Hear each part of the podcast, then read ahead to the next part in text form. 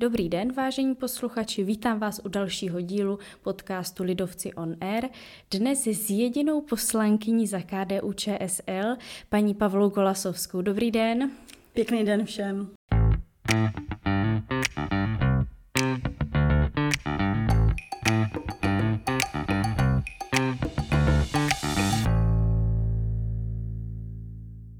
Jaké to je, když jste jediná dáma za KDU ČSL v poslanecké sněmovně?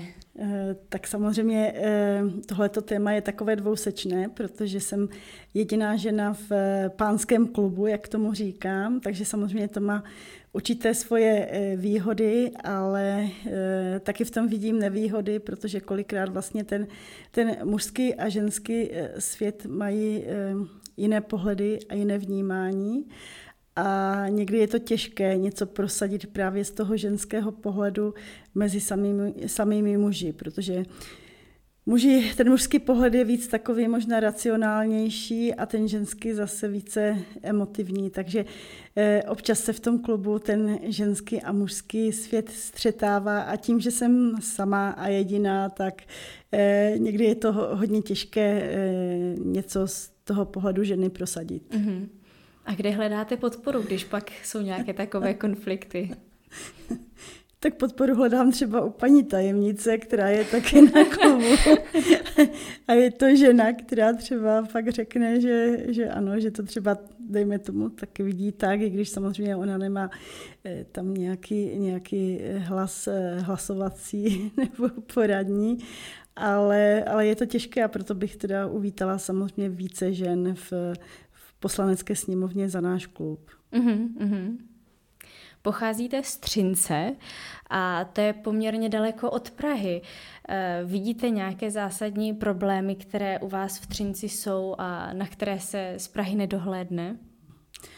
E, tak, zásadní problém, já bych to rozdělila na problém můj osobní a potom nějak problém celospolečenský nebo problém celé republiky. Můj osobní problém je ten, že to mám do Prahy daleko, protože je to 400 kilometrů a to cestování opravdu není jednoduché a dostavit se do Prahy nějak e, e, rychle, když je potřeba, tak to kolikrát není v mých silách.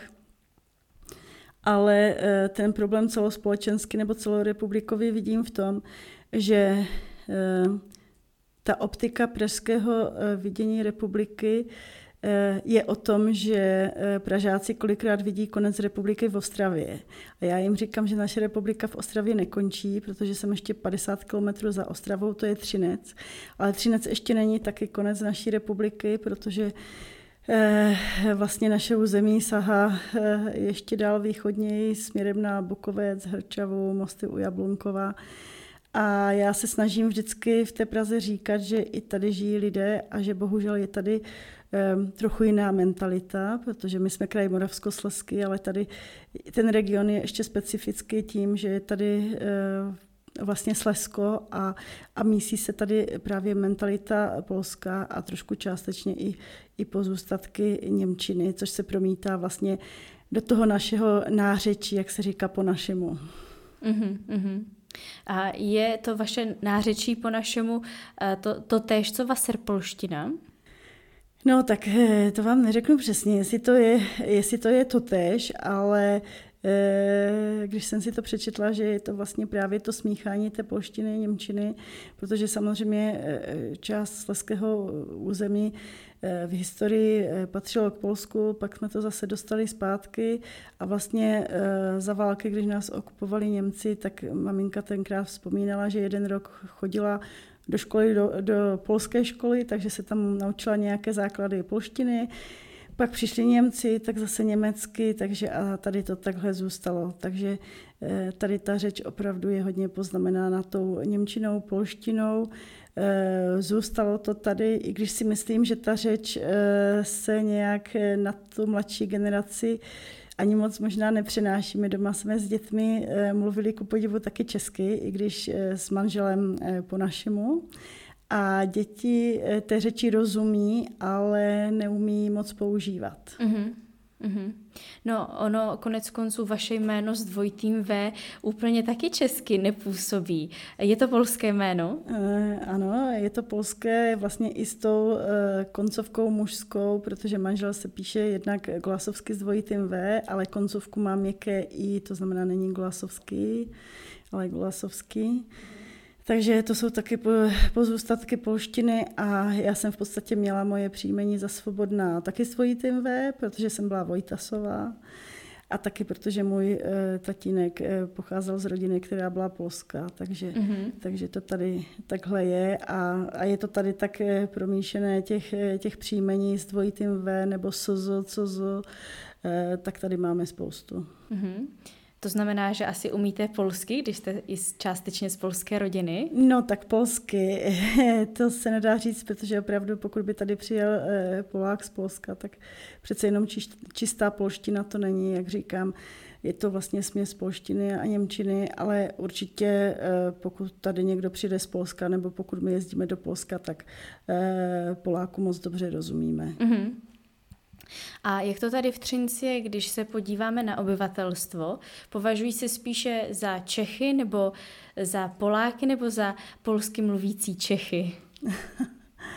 Eh, tak jak, jak říkám, ta polská menšina eh, tady v minulosti eh, byla trochu větší, protože my tady máme vlastně základní, konkrétně v Třinci, máme dvě základní polské školy, mateřské školy.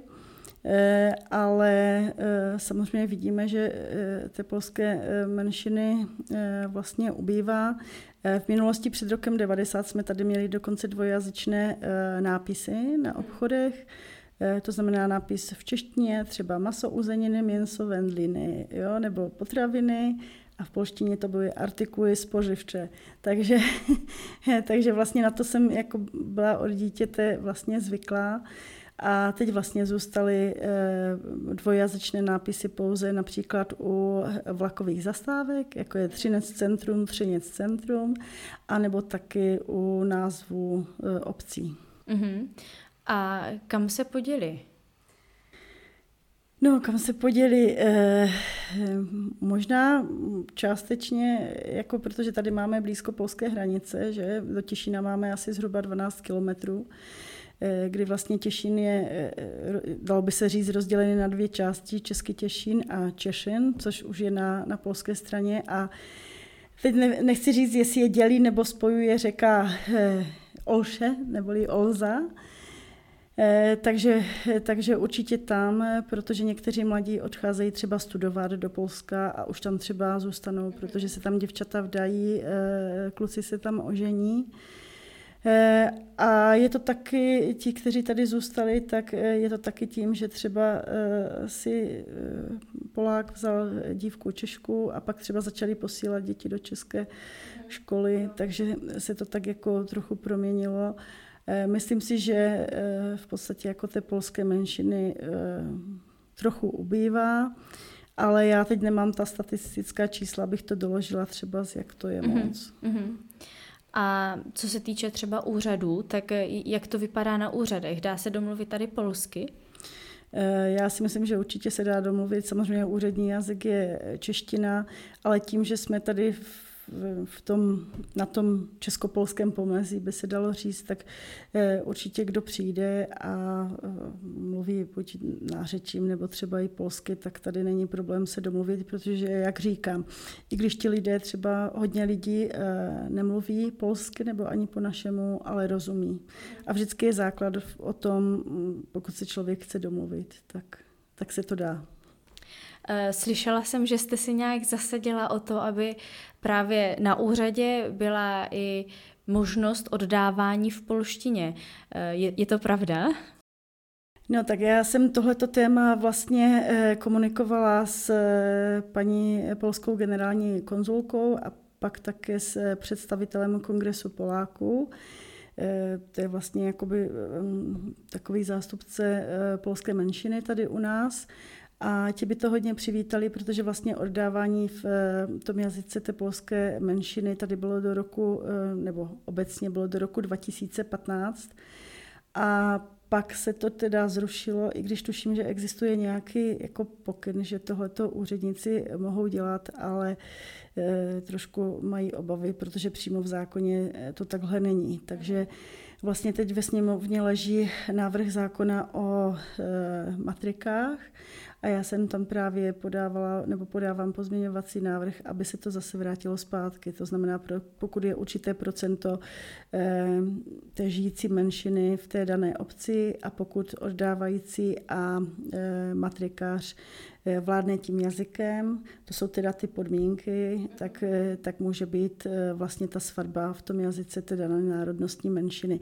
Nezakrývám, že se to teda týká ve smyslu teda té polské menšiny tady u nás. Rozumím. A existují tady nějaké konflikty mezi Čechy a Poláky? Eh, tak teď o nich nevím, teď si myslím, že ne, protože přece jenom eh, i ten život se jakoby hodně eh, jakoby proměnil a žijeme tady tak nějak, nechci říct vedle sebe, ale spolu. nicméně v minulosti, v minulosti ty konflikty byly a právě Eh, co se týká třeba toho, že, si, že se ti dva mladí lidé chtěli vzít a jeden byl Čech a druhý eh, byl Polák, tak to byl kolikrát pro ty rodiny úplně nepřekročitelný problém. Něco jako Romeo a Julie. no, a když si do, do toho ještě vezmete, že um, byl problém ještě třeba s uh, náboženským vyznáním, protože byl někdo třeba Polák, evangelík a chtěl si vzít Češku a katoličku, Eh, tak to bylo ještě, to, to bylo ještě dvojitý problém a samozřejmě v té minulosti to často bylo tak, že se třeba ty rodiny až jakoby rozkmotřily, že, že třeba vůbec jako by, by spolu nemluvili, nebo ty mladé jako prostě odsoudili. No prostě byla to, byla to skoro tragédie. No. Eh, nedaleko odsud se nachází kostelík v Gutech, který před eh, čtyřmi lety někdo umyslně zapálil.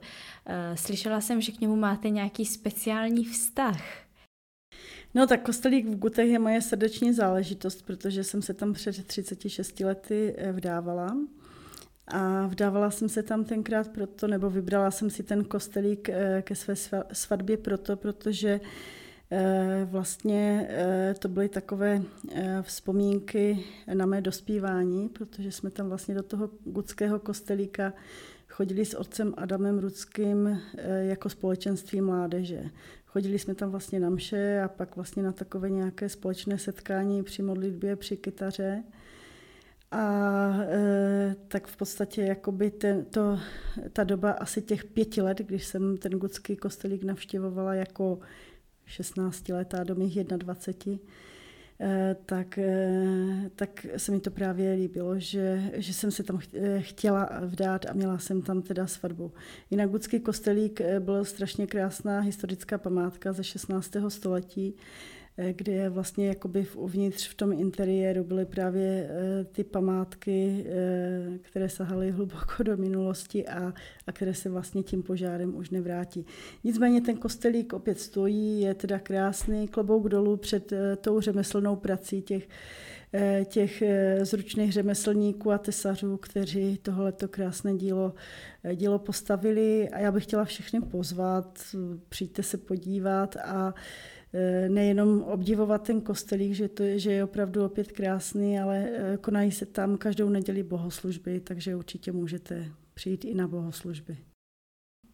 Jak starý byl ten kostelík? Tak kostelík eh, byl starý ze 16. století, konkrétně nesl letopočet 1563 a o to je to smutnější, že vlastně se přes něj přehnaly všechny možné války a, a, prostě všecko, co se podíváme do té 450 leté historie, co všechno ten kostelík přežil a bohužel před čtyřmi roky vlastně rukou těch žhářů, kteří vlastně ten požár založili úmyslně, protože si myslím, že kdyby to byla nějaká nešťastná náhoda, že tam někdo odhodil nedopalek cigarety nebo prostě něco se tam stalo, ale opravdu to bylo úmysl a o to, o to to bylo těžší pro vlastně celé to e, okolí, kteří jsme k tomu kostelíku měli nějaký vztah, takže vlastně to byla to nádherná památka, ale jak říkám, ten kostelík sloužil taky k bohoslužbám. A, a já jsem ráda, že vlastně ten kostelík, když zhořel, tak vlastně po celou tu dobu, po ty čtyři roky, se tam ty bohoslužby konaly pod čirým nebem, vlastně za každého počasí, v létě, v zimě, ve sněhu. Takže vlastně jakoby ta kontinuita těch bohoslužeb se nestratila. No a byli ti viníci potrestáni? Nalezli se vůbec? Ano, nalezli se, nalezli se údajně podle toho, že se tam eh, vlastně od toho požáru někde nalezly ty, ty kanistry a pak je vystupovali vlastně Jo, dokonce na, jako na, použili kanistry dokonce. Ano, ano, oni se, oni se zastavili na benzínové pumpě, kde načepovali do kanistru benzín a přijeli k tomu kostelíku a tam to vlastně zapálili. Takže, takže našli se na kameře, jak eh, někde tady poblíž na benzínové pumpě eh, nabírají ten benzín. Eh, Viníci byli potrestáni eh, několika lety vězení a letos vlastně před vysvěcením toho kostela jsme se dozvěděli ještě takovou smutnou událost, že vlastně jeden z těch, z těch kluků vlastně zemřel.